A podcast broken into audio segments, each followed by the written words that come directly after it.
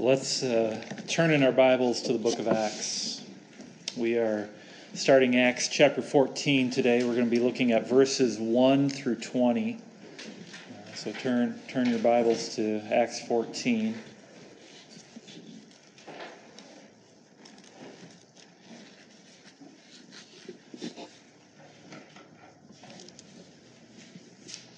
Acts 14, verses 1 through 20. Now at Iconium, they entered together into the Jewish synagogue and spoke in such a way that a great number of both Jews and Greeks believed. But the unbelieving Jews stirred up the Gentiles and poisoned their minds against the brothers.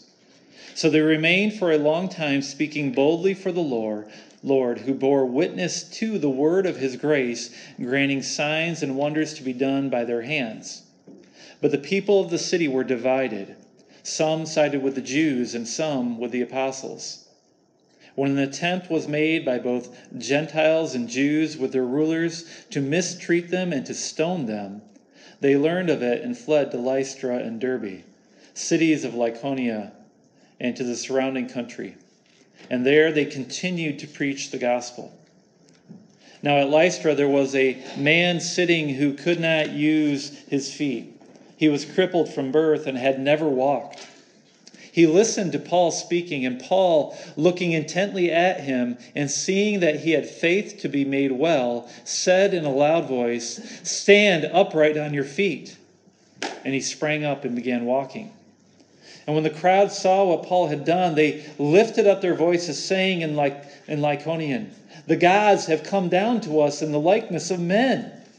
Barnabas they called Zeus and Paul Hermes, because he was the chief speaker. And the priest of Zeus, whose temple was at the entrance to the city, brought oxen and garlands to the gates and wanted to offer sacrifices with the crowds. But when the apostles Barnabas and Paul heard of it, they tore their garments and rushed out into the crowd, crying out, Men, why are you doing these things? We also are men of like nature with you and we bring you good news that you should turn from these vain things to a living God who made the heaven and the earth and the sea and all that is in them.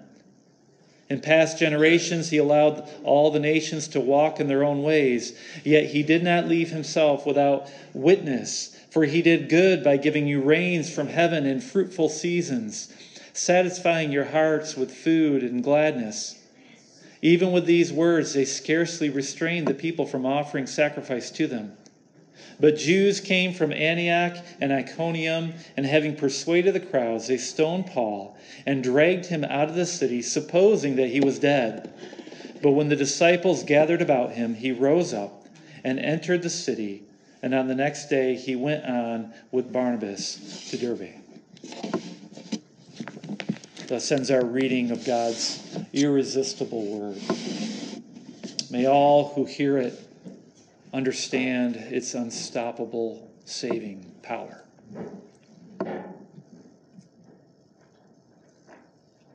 Well, we are getting close to being halfway done with the book of Acts.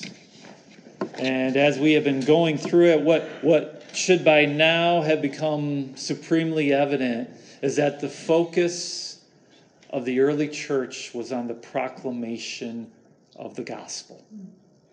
That, that, that the preaching of the message of Jesus had, had, the, had a preeminent place in the, in the minds and the hearts of these first century Christians. From the day of Pentecost, when, when, when the Apostle Peter proclaimed that this risen Jesus was the Jewish Messiah, to where we are now, as Paul and Barnabas have set out on their missionary journey and are proclaiming that same message wherever they go. It has been this declaration concerning Jesus Christ that has been the primary focus of everything that we have read thus far. But why? And why were these early Christians so focused on preaching Jesus? Because the gospel is essential. The gospel is essential. In, in, fact, it is, it is so essential that, that that there wouldn't even be a church today without it. You and I would not be gathering in this place right now without the proclamation of the good news of Jesus Christ. And that's because only the gospel has the power to save. Look, look at Romans chapter 1, verse 16. Here, here we have Paul's word to the, the church in Rome. For I am not ashamed of the gospel, for it is the power of God for salvation to everyone who believes, to the Jew first, and also to the Greek. I mean, I mean, did you catch that?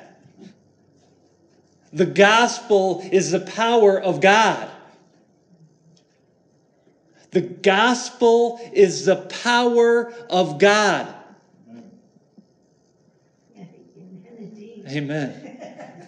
Power to do what? For salvation to everyone who believes. It has a power to save. And who is this message for?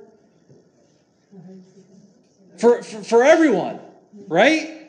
It's not just for the Jews. It's not just for those who feel like they have some religious calling in their life. It is for everyone. And so this message is extremely, extremely important. And that's because a person cannot be saved unless they hear it.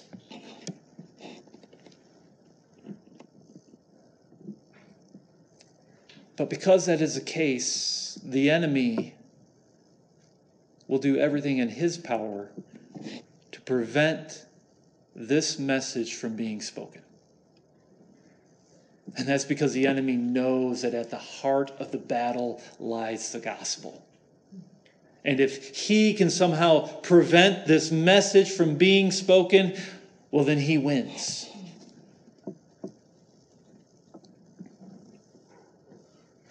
I mentioned that we are almost halfway done with this book, and so we've we've seen the power of the gospel, have we not? We've seen how it has grown God's kingdom, how the preaching of Jesus Christ saves lives. And we're, going to see that again today. So, so where are we at in this story? What, what has led up to, to the passage that we just read? If you remember, Paul and Barnabas, they had been sent out by the church in Antioch, and they went out and they were preaching the gospel wherever they went. And they, they ended up in this city, Antioch Pisidia, a different city, the same name of Antioch, right? Um, and there they, they, they preached the gospel in the synagogue there. And, and Paul had proven to them that Jesus is the Messiah and that they must turn to him in order to find salvation. And while the Gentiles in that city accepted this message, remember it was the Jews, those who should have been looking for the Messiah, they were the ones who were filled with jealousy and, and hatred. In fact, they reviled both Paul and Barnabas, and thus they began persecuting these men, eventually driving them out from their district. And yet, this did not deter these two missionaries, for, for we saw them moving on to the next place. They, they traveled to Iconium, a city roughly 85 miles to the east. And they went there to continue their mission. I found this on the web for roughly 85 miles to the U.S. That's my phone. Uh, so where was I? yeah, they were 85 miles to the east. They, they, they were going to Iconium in order to proclaim the message of Jesus to this other city. And, and, and, and so this is what we see in our text for today, what the passage that we just read. We, we, we see these ambassadors for Christ continuing to preach the gospel wherever they would go. And yet, what we're also going to see is that, is that no matter where they went, they would continue to encounter the attacks of the enemy.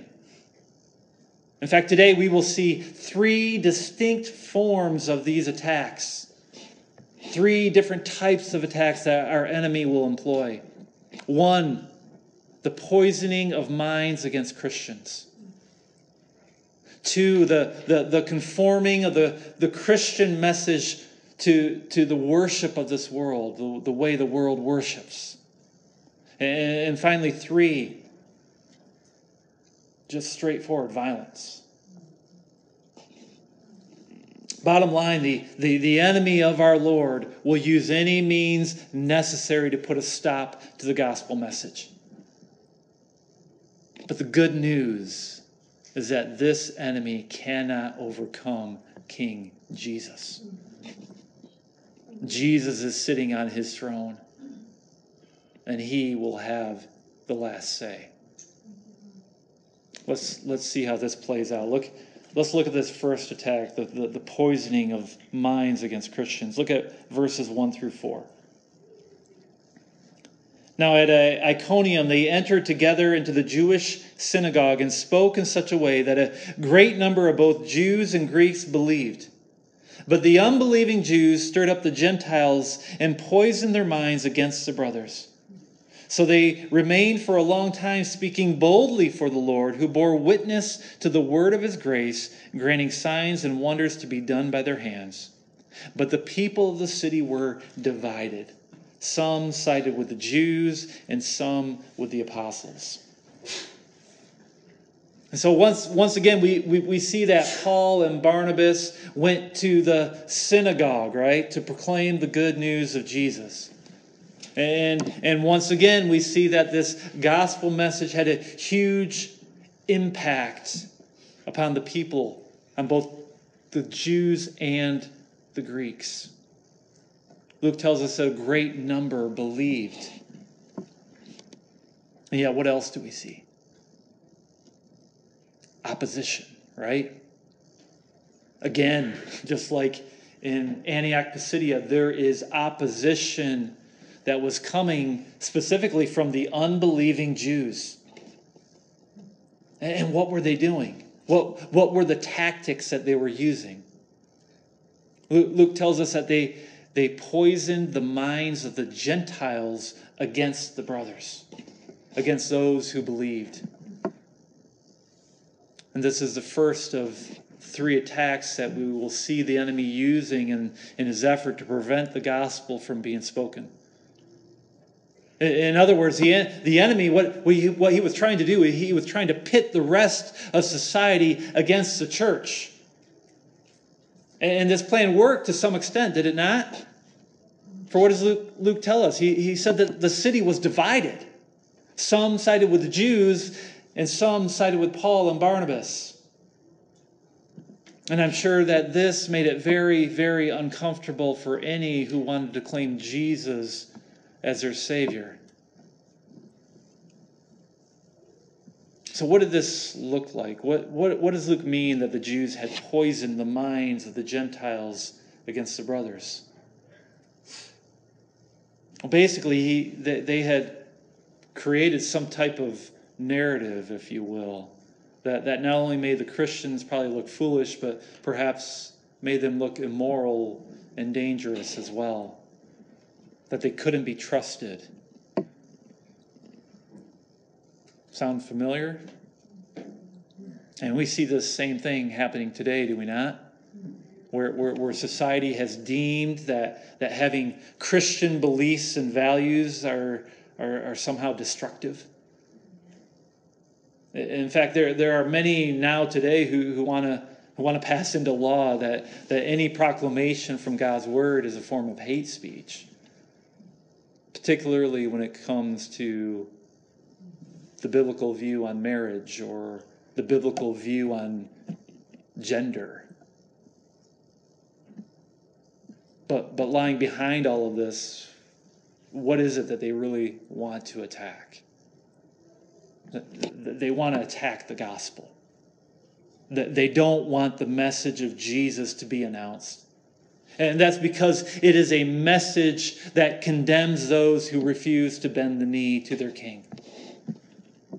You, you, see, the, the enemy, he wants to poison the minds of the people against God's church. And so he will establish this narrative where, where Christianity is somehow this, this twisted and immoral point of view. And that those who believe and, and practice such, such things should be deemed as dangerous. And we see this going on today. In certain nations, it's already been outlawed. You can ask our neighbors to the north about that. So, so what are we to do when we face such opposition? What did Paul and Barnabas do?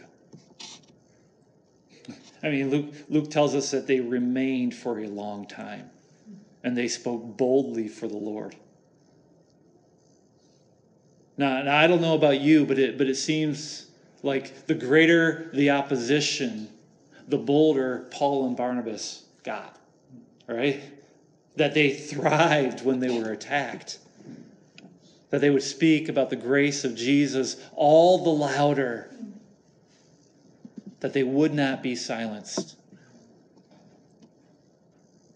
Dear friends, we must not allow what the world thinks of us to deter the message of Jesus.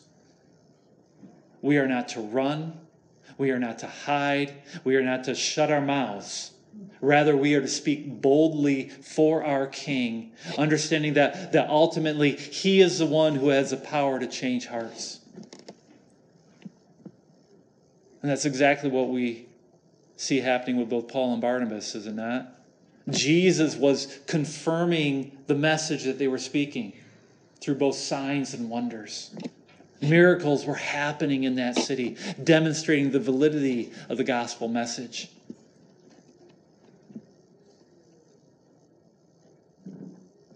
Jesus wants us to speak out. He wants us to proclaim his good news.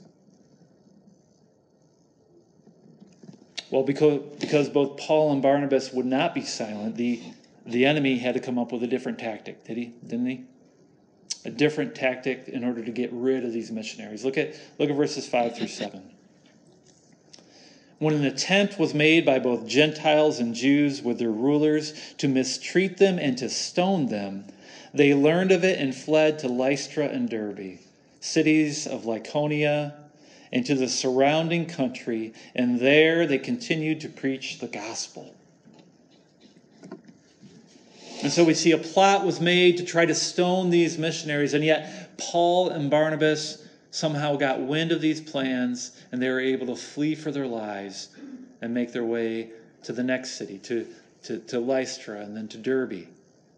And it was in those cities that they got to preach about King Jesus to even more people, about the salvation that he brings to those who are lost.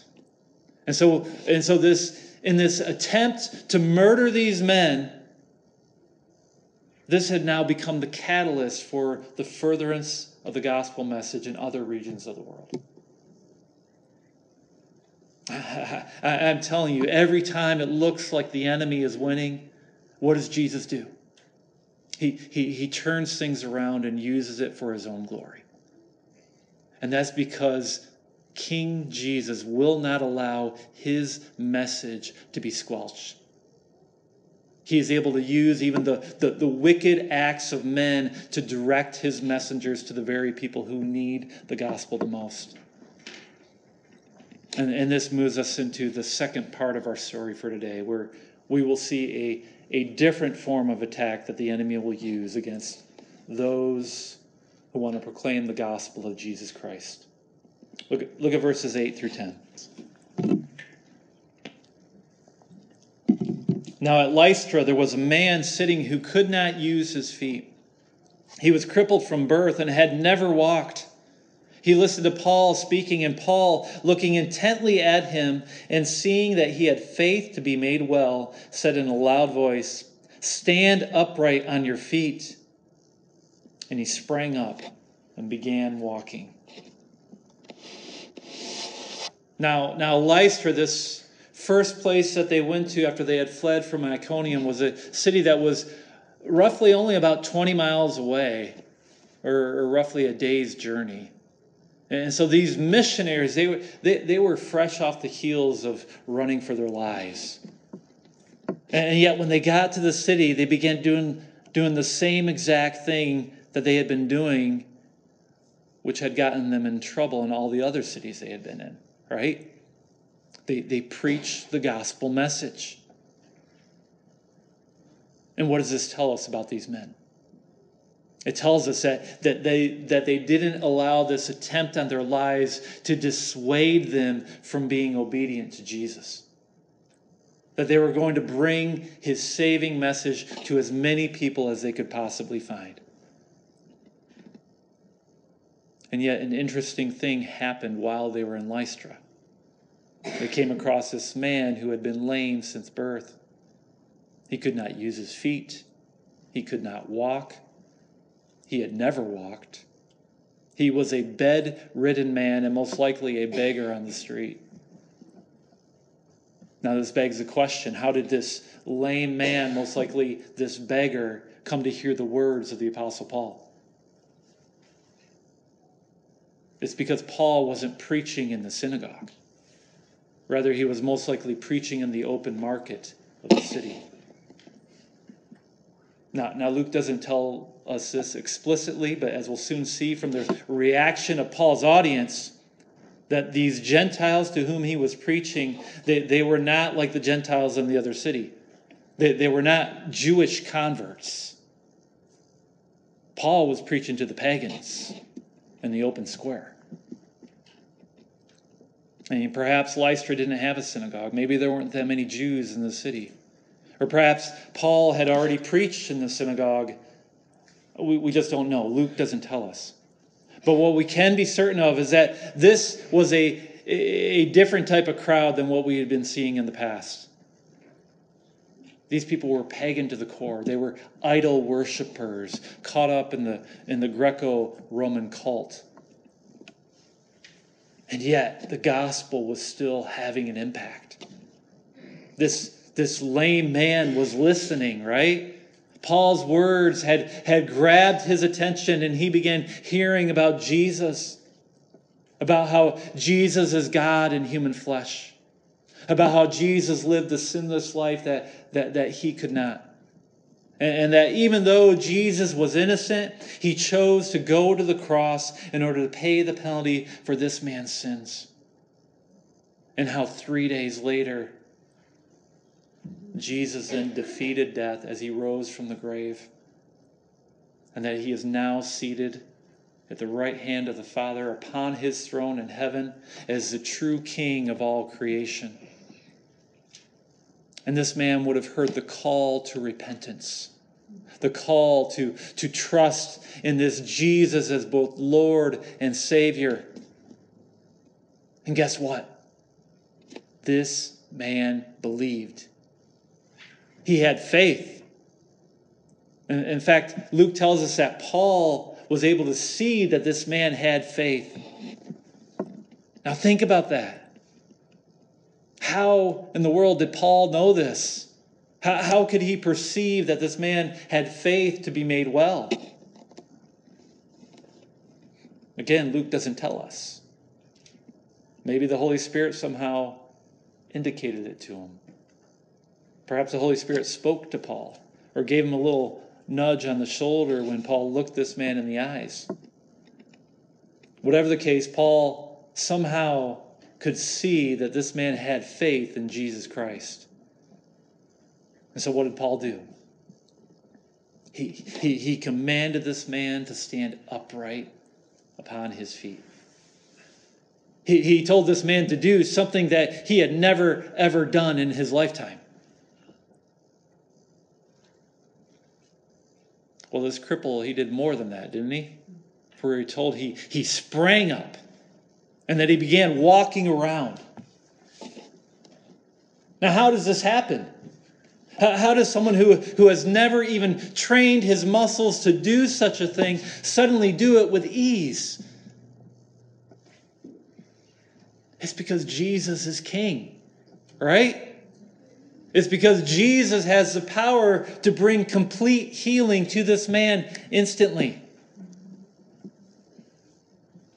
Now, now we had just read that Paul and Barnabas performed signs and wonders in Iconium as well. And these signs and wonders were probably just as amazing as what had occurred here. And yet we see a different reaction in this city. Look, at the reaction. Look at verses 11 through 13. And when the crowd saw what Paul had done, they lifted up their voices, saying in Lycaonian, The gods have come down to us in the likeness of men. Barnabas they called Zeus, and Paul Hermes, because he was the chief speaker. And the priest of Zeus, whose temple was at the entrance to the city, brought oxen and garlands to the gate and wanted to offer sacrifice with the crowds. Now, what in the world is going on here? Why did these people think that Paul and Barnabas were gods? Well, it's because Lystra had a very interesting local legend. You, you, see, in this city, it was commonly believed that generations prior, there were these two gods who had taken on human form and started walking about their land. And as they were roaming about, there was no one in that region who was willing to offer them any hospitality. That is until this older couple, a couple named Philemon and Baucis, they took pity on these strangers and offered them some supplies of their own. Well, it was after this act of hospitality that these gods then revealed themselves and rewarded this couple. They made them the priest and the priestess in the temple of Zeus. And, and later in life, they even transformed this couple into two sacred trees in order that they might be remembered for generations to come. And yet, for the rest of the people that were living in that land, all of them suffered greatly under the judgment of the gods because they had lacked hospitality. And so, this is a legend that had been passed on generation after generation after generation in Lystra. And so when the people of this city saw what Paul had done, in the back of their minds, they were thinking about this local legend of when the two gods had visited in human form.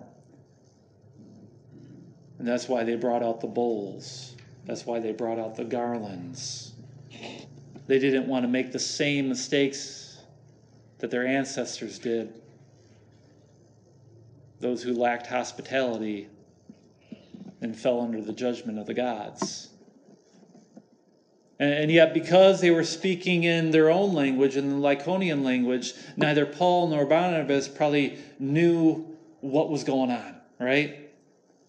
And it probably wasn't until they brought out these animals to be sacrificed that the two of them began putting the pieces together.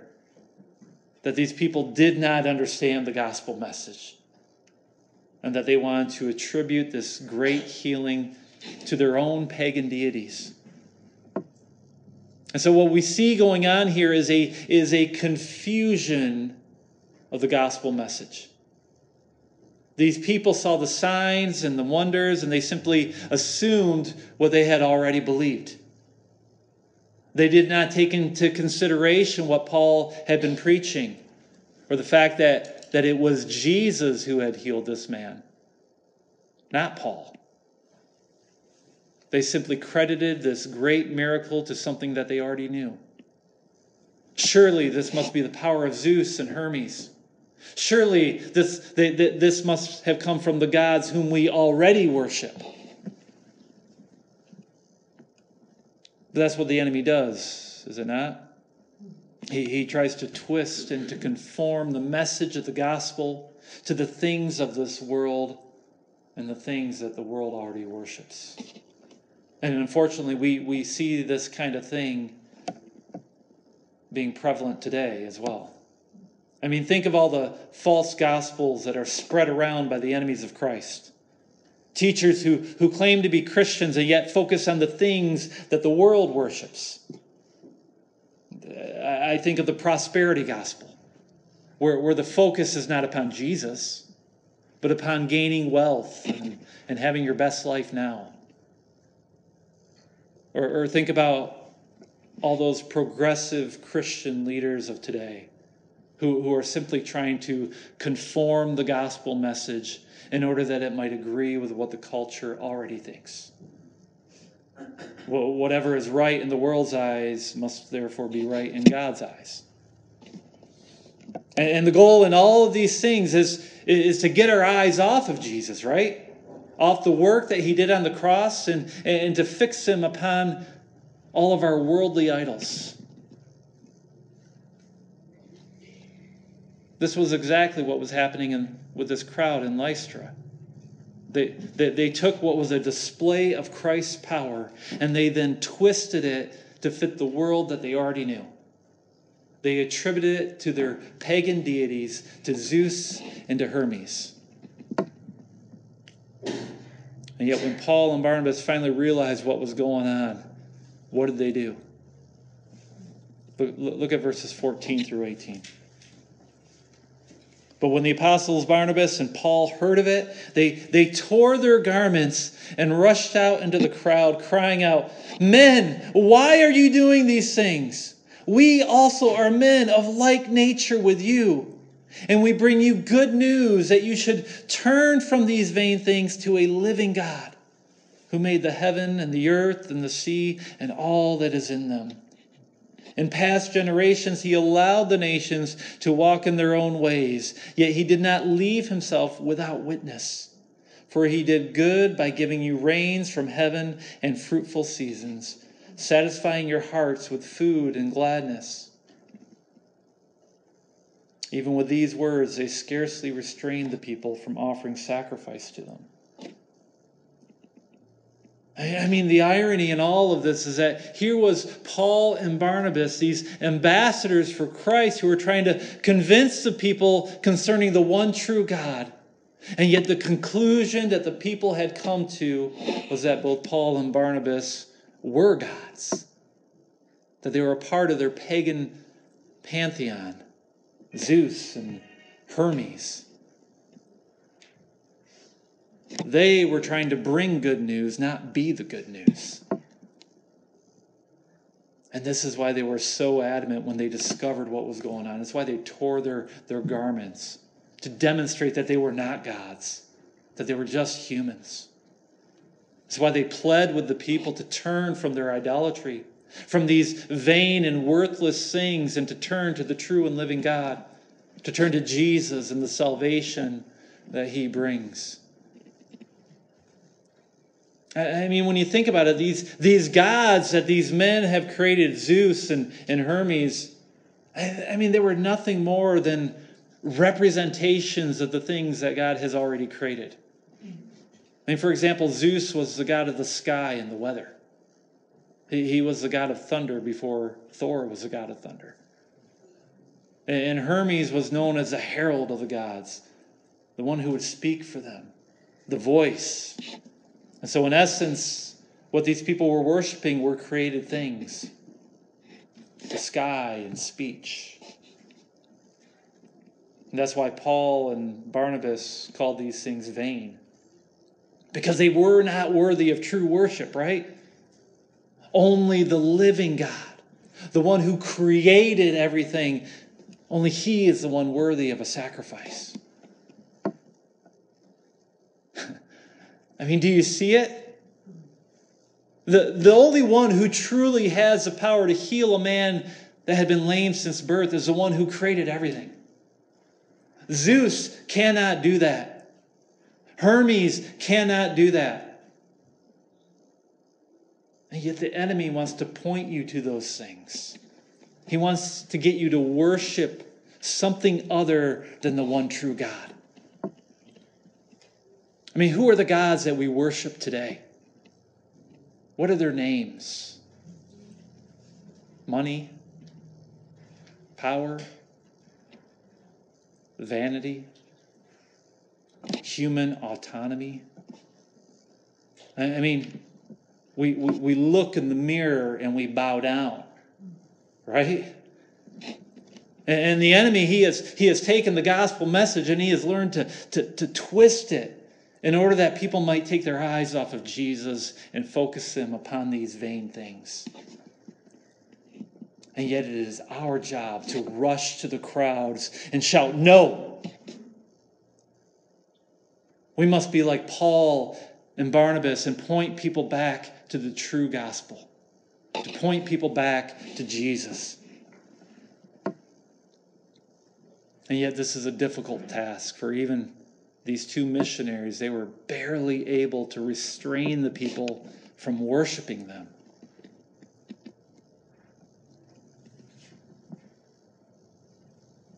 Well, the enemy has had failed in his first two attempts of preventing the gospel from being preached. And so he would resort to a third attempt, a different tactic altogether. He would use straightforward violence. Look at, look at verse 19. But the Jews came from Antioch and Iconium and having persuaded the crowds, they stoned Paul and dragged him out of the city, supposing that he was dead.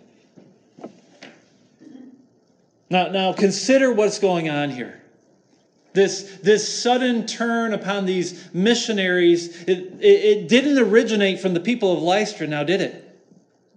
Rather, it, originated from who? From the Jews Jews who had traveled from both Pisidian Antioch and Iconium. I mean, think about that. This is how much hatred these people had for Paul and Barnabas. Some of these Jews had traveled over a hundred miles. And for what? To try to convince the people of Lystra to turn upon these missionaries and to kill them? But that's what they did. They convinced the crowds, and in a powerful way. I mean, no longer did they want to worship these men as gods, but what did they do? Now they were going to stone them? They wanted them dead?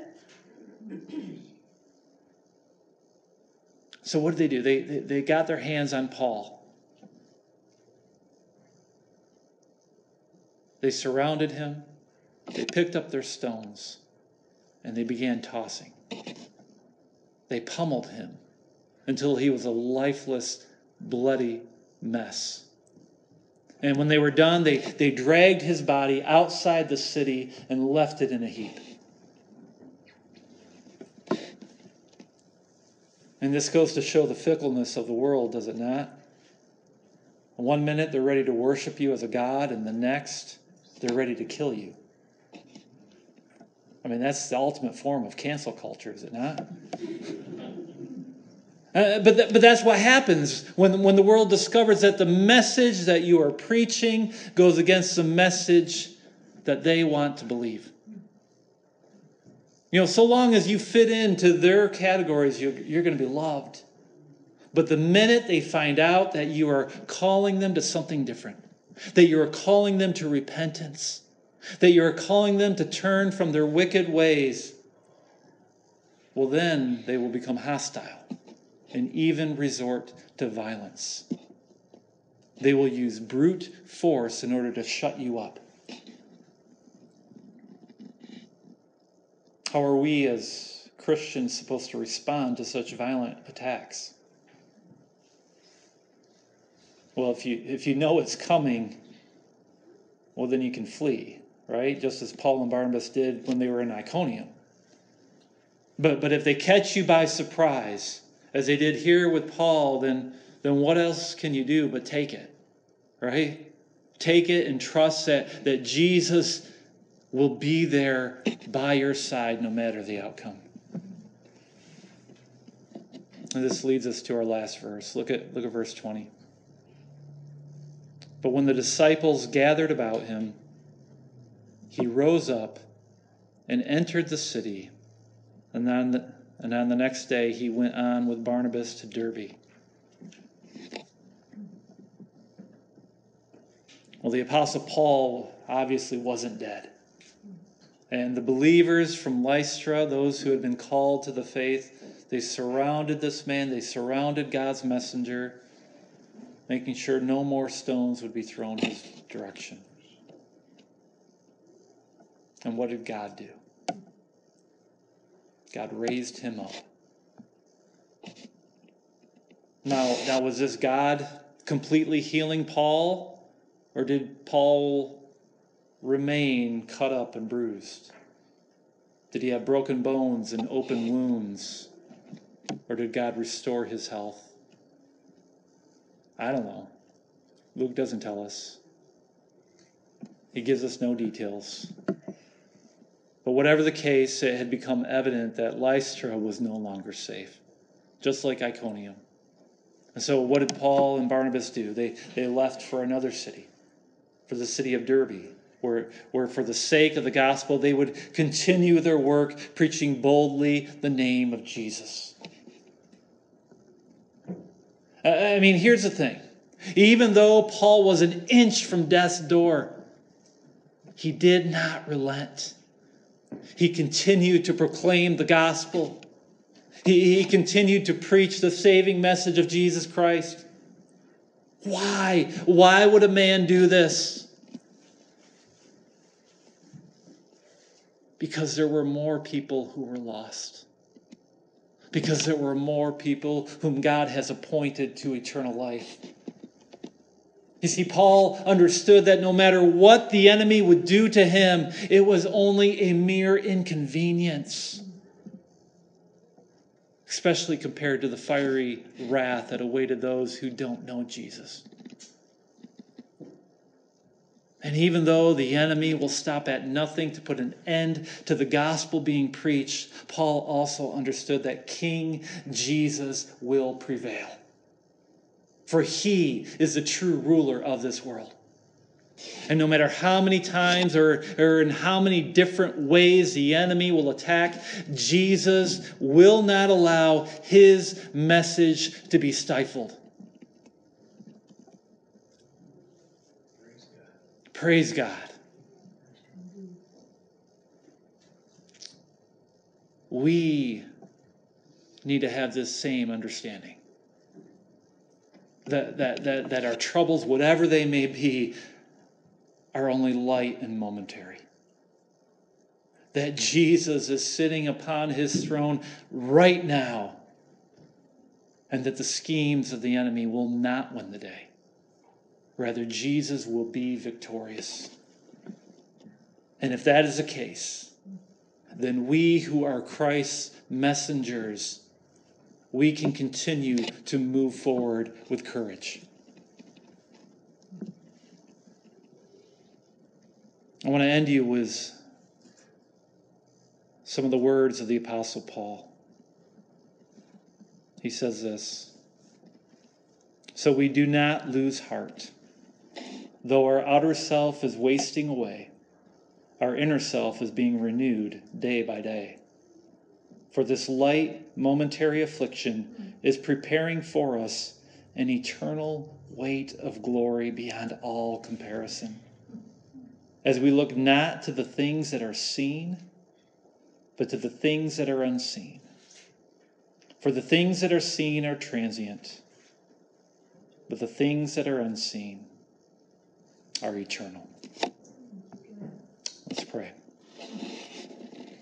Father, we know that you are both all knowing and all powerful. And so when the enemy attacks, you are not taken by surprise. There is not a scheme that the enemy can come up with that can thwart your will. And that is why we pray to you now. We pray that you might give us the boldness and the courage of, of Paul and Barnabas, that we would open our mouths and point people to your Son, Jesus Christ.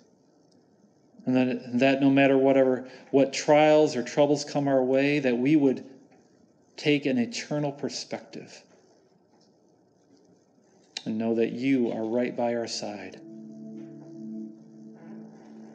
we can only do these things through your strength through the power of your holy spirit And so we ask you to fill us, fill us this day, that we might be your messengers, that we might proclaim the gospel message to a world that desperately, desperately needs to hear it. We pray this in Jesus' name.